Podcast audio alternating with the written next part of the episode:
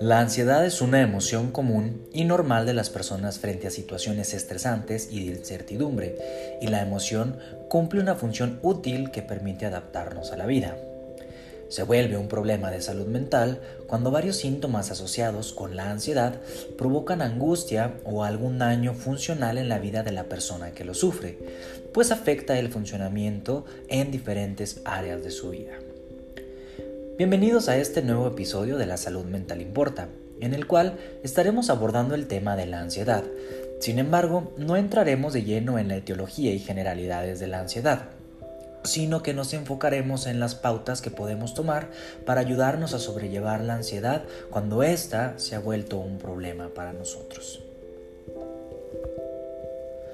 Todos hemos sentido ansiedad o preocupación de vez en cuando. Este tipo de ansiedad puede hacerte estar alerta, ayudándote a ser más productivo y a realizar el trabajo de manera más eficiente. Digamos que es un mecanismo de afrontamiento natural de nuestro cuerpo y nuestra mente ante ciertos eventos estresantes.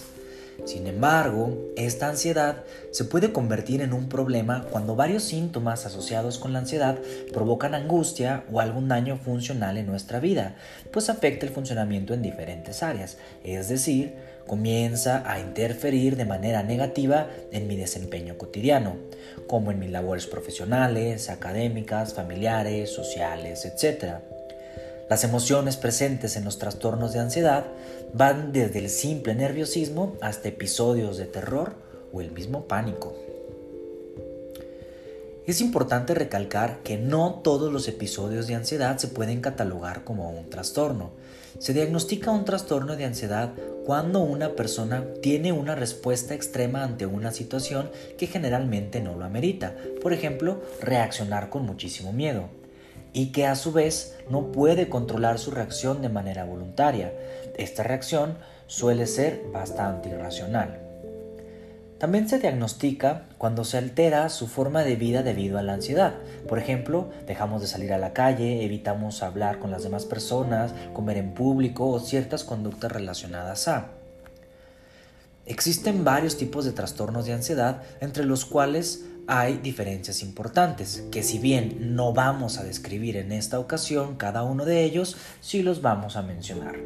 Los más comunes son el trastorno de ansiedad generalizada, el trastorno de pánico, el trastorno obsesivo compulsivo, el trastorno por estrés postraumático, la fobia social, la agorafobia y la fobia específica.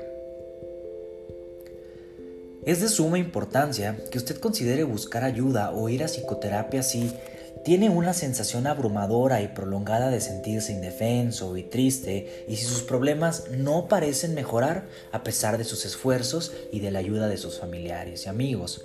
También si le resulta difícil realizar las actividades cotidianas, por ejemplo, no puede concentrarse en funciones propias de su trabajo y como resultado su desempeño laboral se ve afectado. Es importante también cuando se preocupa excesivamente, espera lo peor o está permanentemente nervioso. Y a su vez, cuando sus acciones son nocivas para usted o para los demás. Por ejemplo, está tomando demasiado alcohol, abusa de drogas o se ha vuelto excesivamente discutidor o incluso agresivo. Una vez que decidimos asistir a un proceso psicoterapéutico, que en la mayoría de los casos de trastornos por ansiedad también van acompañados de tratamiento farmacológico, se deben llevar a cabo los siguientes cuidados personales. El primero es tomar los medicamentos. Su medicamento puede recetar uno o más medicamentos y es necesario que mantenga a su médico informado acerca de sus síntomas. Si un medicamento no está controlando los síntomas, es posible que sea necesario cambiar su dosis o puede que tenga que probar un medicamento nuevo en su lugar. Es imperativo que no cambie la dosis ni deje de tomar el medicamento sin consultar con su médico. También es necesario que tome los medicamentos a horas fijas, por ejemplo, tómelo todos los días con el desayuno. Para esto y para tener más claridad, pues por supuesto tiene que consultarlo con su médico para que él le comente cuál es la mejor hora para tomar su medicamento. Pregúntele también acerca de los efectos secundarios y qué hacer si se presentan. Por otro lado, el proceso de psicoterapia se lleva a cabo con un terapeuta entrenado y en un lugar seguro. Le ayuda a aprender formas de manejar y reducir su ansiedad. Algunas formas de psicoterapia pueden ayudarle a entender lo que causa su ansiedad. Esto le va a permitir tener un mejor control sobre esta. También existen otras maneras de manejar su ansiedad que son excelentes auxiliares para los tratamientos psicoterapéuticos y farmacológicos. Tomar medicamentos e ir a psicoterapia puede iniciarlo en el camino para sentirse mejor, pero también puede ayudarle a cuidar su salud física y mental si establece hábitos de vida saludable como el regularizar los ciclos de sueño, es decir, que duerma lo suficiente, que coma alimentos saludables y mantenga un horario diario regular. A su vez, que haga ejercicio todos los días. Incluso con un poco de ejercicio como un paseo de 15 minutos podría llegar a ayudarle bastante. También es importante que se mantenga alejado del alcohol y las drogas ilícitas, ya que esto suele incrementar la frecuencia y gravedad de los síntomas. Que hable con familiares o amigos cuando se sienta nervioso o asustado y que averigüe sobre los diferentes tipos de actividades grupales a las que puede vincularse. Hacer ejercicio de forma regular puede aliviar y atenuar los síntomas de la depresión y la ansiedad de manera muy eficaz, ya que al hacer ejercicio se liberan endorfinas que generan bienestar. Estas son sustancias químicas naturales del cerebro que tienen un efecto similar al de la cannabis o cannabinoides endógenos y otras sustancias químicas naturales del cerebro que pueden incrementar la sensación de bienestar. Libera la mente de preocupaciones para que pueda salir del ciclo de pensamientos negativos que alimentan la depresión y la ansiedad. Además, hacer ejercicio en forma regular brinda muchos beneficios psicológicos y emocionales.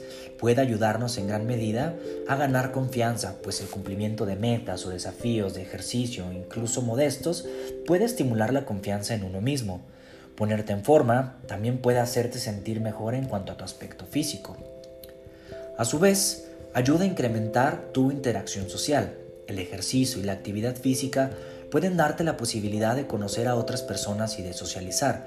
Tan solo intercambiar una sonrisa amigable o saludar a, las personas al caminar por tu vecindario puede mejorar en gran medida tu estado de ánimo. También nos ayuda a sobrellevar los problemas de forma saludable. Hacer cosas positivas para controlar la depresión o la ansiedad es una estrategia saludable para sobrellevar esto. Si intentas sentirte mejor bebiendo alcohol, te obsesionas con cómo te sientes o esperas a que la depresión o la ansiedad desaparezcan y los síntomas solo empeoran.